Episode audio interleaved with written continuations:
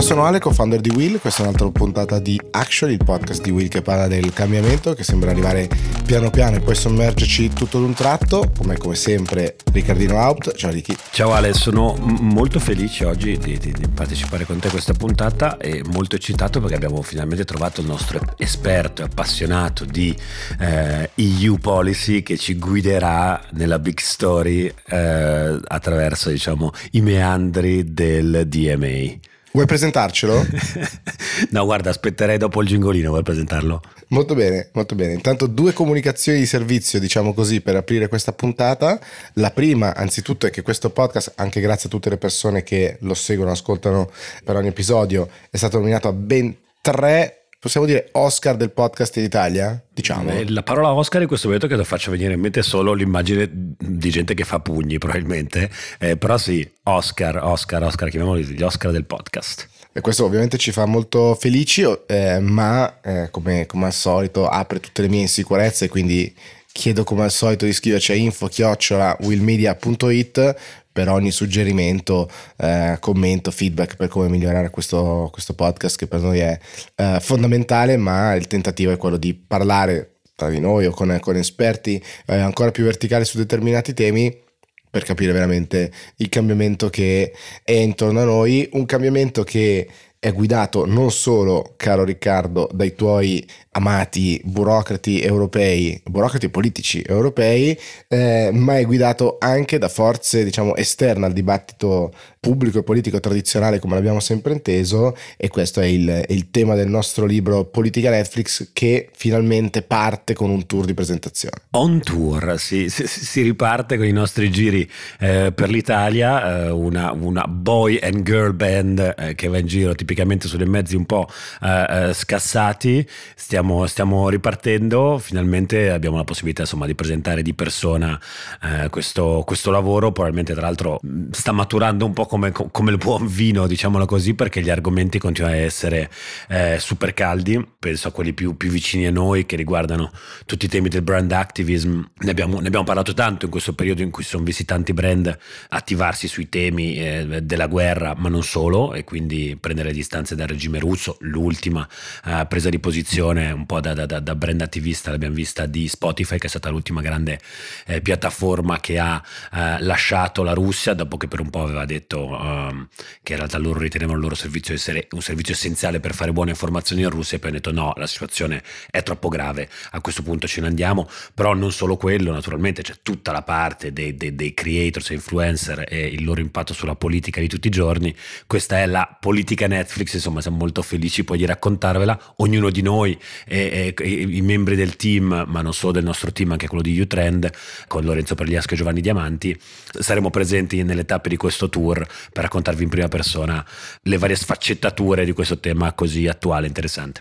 Yes, si parte da Napoli, poi Roma e poi ci sono diverse tappe piano piano a, a risalire. Non sarà un, un, tour come quello dell'anno scorso di Will Meets inteso come veramente on the road, anche perché c'è già un'altra banda di, di pirati con, con, Olmo, Giulia e tutti gli altri per presentare invece il film però eh, saranno diverse tappe c'è la possibilità insomma di confrontarsi come al solito non è un, un, momento verticale ma è un momento di confronto di comprensione di quanto questa idea eh, che attori diversi da quelli tradizionali influiscano eh, nella, nel dibattito pubblico in maniera molto forte. E poi questa idea del scegliere eh, i temi, le issue di cui parlare come se fossero appunto eh, un film o una canzone che, che, decidiamo mentre facciamo un po' di scrolling più o meno compulsivo. Quindi eh, andate sul nostro sito o andate sul nostro link in bio di Instagram per tutte le informazioni sul, sul tour. Ma eh, Riccardo, se il professore esperto di diritto eh, europeo eh, è pronto, io direi gingolino e partiamo con la big story. Sì, ce l'ho qua a fianco a me, stavo sistemando la cravatta e mm, arriva, gingolino. Eccoci qua. Allora, Oggi puntata della Big Story dedicata a ehm, Bruxelles e quello che succede a Bruxelles. Abbiamo dato nell'ultimo episodio un accenno molto rapido eh, di questo deal a cui si è arrivati. Riccardo e il professore accanto a te, volete darci magari con la stessa voce un quadro più chiaro di quello che è successo e perché è così importante? Molto volentieri, mm, avevo pensato fino ad ora di tapparmi il naso per fingermi un uh, professore eh, esperto di questi temi e invece no, mi limito ad essere un, un, un umile dottorato diciamo su, su, su questi temi e, e soprattutto poi una, un, un, grande appassionato di tutto quello che succede, quindi eccomi qua, eh, tolgo la maschera, sono io, perché partiamo dalla premessa perché è così importante eh, discutere quello che sta succedendo in questo momento eh, a Bruxelles. Eh, secondo me per due ragioni. Eh, da una parte perché è esattamente per il, nostro, per il nostro podcast, esattamente quello di cui parliamo tutti i giorni, o almeno di cui parliamo spesso in, all'interno di questo podcast, la regolamentazione che cerca di andare al passo con la velocità sfrenata a cui il cambiamento sta andando e quindi una regolamentazione che si fa sempre più fina e cerca in qualche modo non solo di rincorrere, ma di fare qualche passetto in modo da dare una forma a quello che sarà il eh, cambiamento, lo sviluppo tecnologico nei prossimi anni, economico e tecnologico nei prossimi anni e questo è quello che sta facendo da un po' di anni eh, la Commissione europea, sicuramente che sta provando a imporsi quale la vera figura, quale vera figura di regolamentazione del cambiamento tecnologico, eh, più di qualsiasi altro ente al mondo. Questo credo che oggi gli vada, gli vada riconosciuto. Uh, vada riconosciuto sicuramente anche a Margrethe Vestager che è eh, la commissaria che da due mandati ormai guida, eh, guida questa, questa, task force. Eh, e quindi eccoci qua il eh, Digital Market Act, uno dei provvedimenti forse più impattanti eh, nella storia dell'Unione Europea. Nei mesi scorsi noi abbiamo parlato un po' di Digital Service Act, che fa sempre parte di questa mega manovra, diciamo, eh, volta a creare un, un nuovo framework in cui eh, le piattaforme si muoveranno. Il Digital Market Act, secondo me, è ancora più interessante, poi dalla mia prospettiva un po' di antitrustista lo è in particolare provo eh, a scorrere alcuni degli aspetti eh, più significativi di, questa, di, questo, di questo, provvedimento eh, che non, che è un provvedimento ancora, ricordiamolo, eh, diciamo così, una bozza, cioè hanno trovato un accordo il Parlamento europeo e il Consiglio eh, su un testo preliminare. L'approvazione definitiva è prevista per ottobre, entrata in vigore formalmente poi dovrebbe essere nel 2023. Questo perché? Perché la complessità di eh, questo tipo di provvedimenti è davvero sconfinata. Oggi, in questi giorni qua, mentre studiavo queste prime pubblicazioni mi sono detto mm, wow, ma, ma, come si fa nello specifico non solo adesso a scrivere questo testo, ma poi soprattutto ad implementarlo nei suoi aspetti tecnici. Entriamo nel vivo, entriamo nel vivo. Innanzitutto, chi viene regolato con questo Digital Market Act?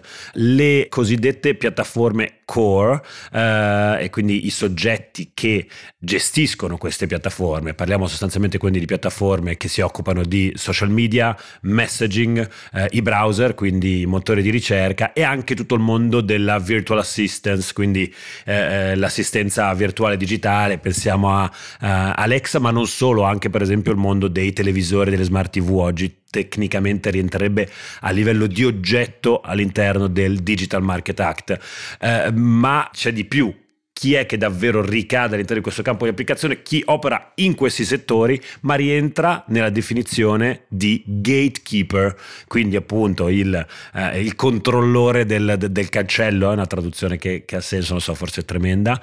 Voto per tremendo. V- voti per tremendo, ma noi la prenderemo comunque con questi eh, gestori dei cancelli. Quando sarai definito gatekeeper? Quando la tua capitalizzazione di mercato supera i 65 5 miliardi di euro. Non stiamo parlando di ragazzini piccoli, quindi il tuo fatturato in Europa. Supera i 7.5 miliardi di euro, di nuovo stiamo parlando di soggetti grandicelli, diciamo che eh, l'identikit dei gatekeepers si va a restringere. E quando appunto all'interno di queste piattaforme ci siano almeno 45 mila monthly end users, eh, diciamo um, consumer, lato, lato consumatori e più di 10.000 business users mensili.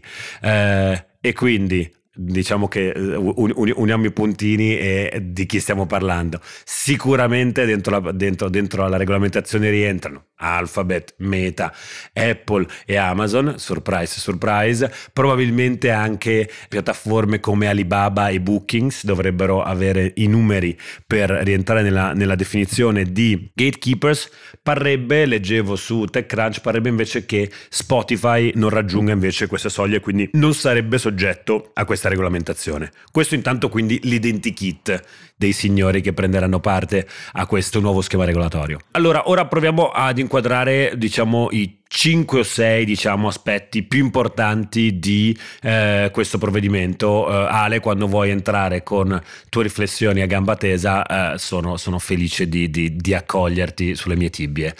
Il primo è la questione del ad tracking, quindi il tracciamento uh, dei dati e delle, delle, de, delle, pubblicità. Sostanzialmente cosa succede? Uh, agli utenti uh, sarà richiesto il consenso, quindi non sarà vietato, sarà richiesto il consenso prima che le piattaforme possano combinare o fare il cosiddetto cross use di dati, di dati personali tra diverse eh, piattaforme o aggregatori di dati. Una cosa interessante, quindi oltre a diciamo, bloccare la capacità di eh, utilizzare dati incrociati, c'è anche il fatto che questi dati non potranno essere utilizzati anche quando provengono dalle cosiddette no, non third party, le parti terze, ma le first party services, quindi di prima persona. Cosa vuol dire? Che Meta non potrà utilizzare su Facebook i dati di Instagram. Questo è molto interessante. Non potrà utilizzare, o meglio, dovrà chiedere il consenso per farlo. Un'altra specifica molto interessante a cui hanno pensato eh, gli amici eh, della Commissione prima, poi del Parlamento e del Consiglio, eh, è anche questa, ovvero il consenso potrà essere richiesto, il consenso sui dati, su questo tipo di dati, solo una volta l'anno. Quindi non è che questi poi ogni volta che rientri possono chiederti mi dai il consenso, mi dai il consenso, mi dai il consenso e poi tu naturalmente alla fine per sfinimento dici becca di sto consenso perché mi hai rotto le balle. Questo molto interessante, devo dire, una prima, una prima rivoluzione che riguarda soprattutto il mondo uh, del, dell'advertising e della pubblicità. Poi secondo uh, mega aspetto, uh, mega aspetto diciamo che è toccato da, da, da da, dal DMA è la possibilità di installare su uh, le varie uh, piattaforme e sistemi operativi le app di terze parti tutte, quindi dare la possibilità di fare il cosiddetto side loading. Sappiamo che a tante app non è garantito l'accesso su determinate eh, piattaforme. In questo caso, poi tra l'altro il tema si giocherà come al solito sulla definizione legale, dovrà essere garantito il cosiddetto fair access eh, alle terze parti sulle piattaforme di questi, eh, di questi gatekeepers. Eh, naturalmente parliamo dei servizi cosiddetti supplementari e non i servizi core e qua di nuovo ci sarà da litigare spiegare fino alla fine. Che cosa vuol dire, quindi che per i servizi core, per ragioni di sicurezza, i gatekeepers avranno la possibilità di mantenere diciamo, i propri software, le proprie app diciamo, um, native, forse la parola, è la parola sbagliata, mentre invece per quelli supplementari saranno tenuti a dare diciamo, l'accesso totale e fair alle terze parti. Anche questo interessante, naturalmente la logica, ricordiamoci che tutto ciò viene fatto dalla uh, divisione, sostanzialmente viene promosso dalla divisione concorrenza della Commissione europea per rendere più concorrenziali uh, questi, questi, spazi, perché gli spazi gestiti dai vari Alphabet, Meta, Apple uh, e quant'altro sono visti come dei mercati, dei mercati all'interno dei quali si vuole garantire un accesso il più ampio possibile a terze parti in maniera tale da aumentare la concorrenza. Arrivo al terzo punto, anche molto molto uh, interessante, grande, grosso e, e potenzialmente eh, davvero molto impattante. Eh, saranno proibiti i cosiddetti eh, servizi in bundling, quindi a parte servizi super core, tutta diciamo quell'idea di pre-installazione di decine di app e servizi sui nostri eh, device, computer e quant'altro, ecco sarà eh, sostanzialmente sarà sostanzialmente proibita e rimessa anche in questo caso a delle, a, delle, a delle, scelte dei consumatori. Una cosa curiosa è che tutto ciò invece non si applicherà, questo è abbastanza interessante, alle email, quindi i eh, diciamo, oh, eh, servizi di email potranno continuare a rimanere preinstallati, quindi cosa vorrà dire che eh, eh Apple continuerà a installare eh, mail eh, mm, Google invece Gmail, insomma quella roba lì. Questo è abbastanza curioso, dico io perché la mia riflessione è stata che oggi come oggi le email sono sostanzialmente praticamente eh, la porta che noi utilizziamo, i servizi di, di, di, di, mail sono la porta che noi utilizziamo per accedere a un'infinità di altri, di altri servizi, quindi questo molto, molto interessante. Vado avanti, fino ad ora eh, avrete notato forse che sembrava si parlasse molto di eh, soprattutto Apple e il gruppo Alphabet, invece ecco che arriva Amazon perché eh, sarà proibito il cosiddetto self-preferencing, eh, ovvero quindi soggetti che vendono e propongono servizi non potranno privilegiare i propri servizi e metterli in cima ai risultati di ricerca. Avete presente quando fate la vostra ricerchina su Amazon per comprare, che so, un ferro da stiro, questi sono gli eccitanti acquisti che faccio io ultimamente, non vi ritroverete immediatamente solo gli Amazon Basics eh, in cima al risultato di ricerca, mentre invece sarà reso più concorrenziale anche quindi in qualche modo i risultati di ricerca. A questo riguardo, tra l'altro, sempre mondo Amazon, eh, saranno tenute le piattaforme e i gatekeepers a dare accesso in maniera sempre molto più trasparente di quello che fanno oggi ai dati di performance della piattaforma. Quindi tu, piccola eh, PMI o eh, diciamo venditore del prodotto XYZ, oggi ricevi davvero peanuts su quello che sono le tue performance online, peanuts o poco più, mettiamola così. Amazon è stata a lungo criticata per l'opacità, diciamo, con cui gestisce i dati eh, vis-à-vis i suoi clienti business. In questo caso, quindi, questa, questo sistema dovrebbe cambiare. E qua invece arriviamo al, diciamo, mio penultimo punto, che è quello della interoperabilità, interoperabilità per i servizi di eh, messaging. Sarà quindi richiesto, e questo tema che so insomma eh, ti scalda anche a te Ale, eh, sarà richiesto di eh, sostanzialmente lasciare scambiare liberamente messaggi, foto e video fra diverse piattaforme end-to-end criptate con meccanismi con meccanismi criptati. Questo cosa vorrebbe dire? Che tu piattaforma non potrai tenere chiusi i tuoi utenti su, che so, iMessage che non parla con nessun altro servizio e lo stesso vale per WhatsApp. Quindi sostanzialmente è un richiamo a rendere interoperabili queste piattaforme in maniera tale da, da non dar vita a dei coli di bottiglia per gli utenti. Che cosa vuol dire? Che tu una volta che entri dentro quel mondo lì ti ci affezioni, poi magari il servizio non ti piace neppure così tanto, però nei fatti sai che solo attraverso quello strumento lì potrai parlare con i tuoi amici o le tue amiche, ecco che invece l'idea è appunto di renderlo interoperabile questo, questo, questo meccanismo e quindi più competitivo sicuramente il mercato. Chiaro che qua si apre un tema di privacy e sicurezza dei dati enorme, enorme. Qua mi viene da dire due cose. La prima, mission complete, per quando dico che in Will cerchiamo sempre talenti che parlerebbero ore dei loro temi di, eh, di cui sono appassionati. Se è vero che abbiamo fatto puntate più spumeggianti di Actually, devo dire che ascoltarti, eh, diciamo, la passione quantomeno che metti nel difendere le decisioni ehm, di Bruxelles sicuramente è qualcosa che tiene, che tiene l'attenzione viva. Eh, dall'altra parte io non ho le competenze in termini di eh, sicurezza online per, per, andare ad approfondire che cosa è stato deciso e che cosa no, anche perché mi sembra di capire che non sia ancora ehm, chiaro il, il testo eh, sul quale si è raggiunto questo, questo, accordo. Mi sono limitato a leggere alcune delle eh, newsletter, insomma, e, che riportavano anche commenti dalle grandi piattaforme che A avevano provato eh, a fare lobbying in maniera intensa come sanno fare, ehm, evidentemente non riuscendo nel, nel loro intento. B dicono sostanzialmente eh, queste piattaforme aiuto, ci sono potenzialmente diversi aspetti di debolezza, quantomeno, mettiamola così, eh, uno è il tema dello spam, l'altro è il tema della disinformazione, delle, delle hate speech, quindi potrebbero vedere vanificati tutti gli sforzi che alcune piattaforme come WhatsApp ad esempio hanno fatto per limitare la disinformazione, per limitare l'hate speech, per limitare lo spam, prima ancora che arrivi al nostro telefonino, quindi la domanda è chissà se una third party, una terza parte eh, avrebbe gli stessi standard e poi quello della privacy, chissà se nell'intento di tutelare la privacy degli utenti l'Unione Europea raggiungerà poi questo scopo con queste misure perché dice, ovviamente dicono le piattaforme, il rischio è quello, eh, quello contrario di vedere mm, il, il, risultato opposto. Sarà molto interessante vedere quanto sarà forte la reazione delle, delle piattaforme.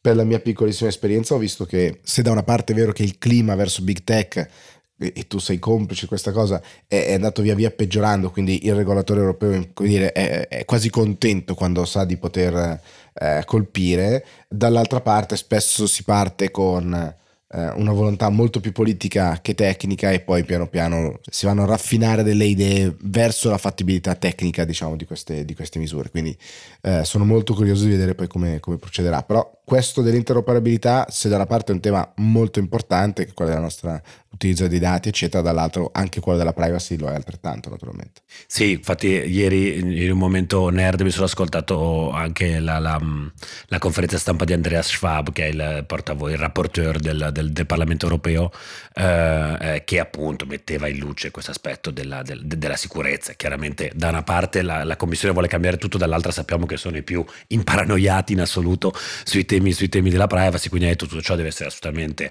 eh, super, super sicuro eh, adesso sarà necessario un check dalle agenzie per le comunicazioni per la, per la privacy nazionali ed europee che dovrebbe arrivare entro nove mesi e a quel punto ci saranno a quanto pare quattro anni per essere compliant a, questo, a, questa, a questa, regolamentazione sull'interoperabilità eh, eh, che appunto lascia, lascia, intendere quanto complicato eh, possa essere a livello operativo eh, eh modificare, queste, modificare queste policy e eh, insomma sappiamo, sappiamo bene di quanto in quattro anni il mondo possa eh, cambiare eh, 14 volte, non, no, non 4.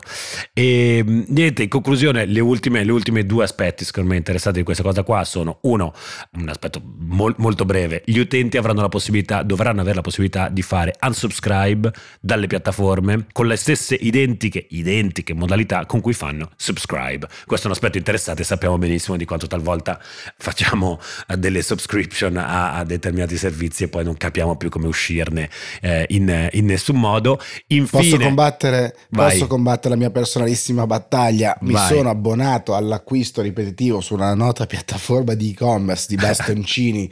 Per il mio cane quando aveva tre mesi, non riesco a disiscrivermi, sono invaso di bastoncini ora troppo piccoli. Ah, ecco. È uno è uno scempio questa dici, cosa. Dici, dici, che sono gatekeepers, dici che sono gatekeepers questi qua dei bastoncini. Andiamo a controllare l'ho fatturato. Credo di sì, eh, perché è troppo Visto facile. quanto si fanno pagare, immagino. Esatto, è troppo facile come, no? iscriversi, far diventare subscribers di un qualunque tipo di servizio e poi cancellarsi puntualmente, l'app va in crash, il sito non funziona, cioè il sito è rallentato. Sono tante piccole tecniche più o meno, come dire, corrette, diciamo così, che però esistono e che devono essere sicuramente regolamentate. Lo dico anche io che sono un grande fan delle big tech. Sì, insomma, eh, sono, sono, sono, sono, piccole, piccole vittorie, piccole vittorie di, di, di, di diciamo di noi. Sarebbe, sarebbe, contento ecco il nostro amico Massimiliano Dona. Stavo per dire chiamatevi Massimiliano Dona sulla 1. esatto. Infine, ultimo ma non ultimo, vabbè, il meccanismo delle sanzioni. Eh, parliamo di sanzioni che eh, possono arrivare fino al 10% del fatturato eh, globale, non peanuts per, eh, questi, eh, per questi signori, 10% del fatturato per, per, queste piattaforme, parliamo di miliardi e miliardi eh, di euro. E infine in caso di recidiva e o casi diciamo di non compliance con le misure e indicazioni ricevute dalle istituzioni, la sanzione può raggiungere il 20% del fatturato, parliamo delle più alte multe della storia dell'umanità, mi sento di poterlo dire, a livello economico sicuramente. That's all, insomma. Vai a fare una bella doccia fredda, Riccardo, perché quando parli di competition law ti scaldi, ti emozioni, come è anche giusto che sia.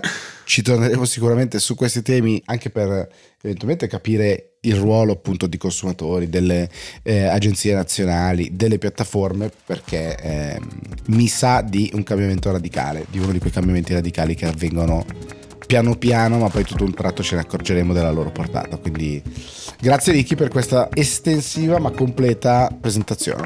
Grazie a te Ale. Ciao a tutti. Ciao.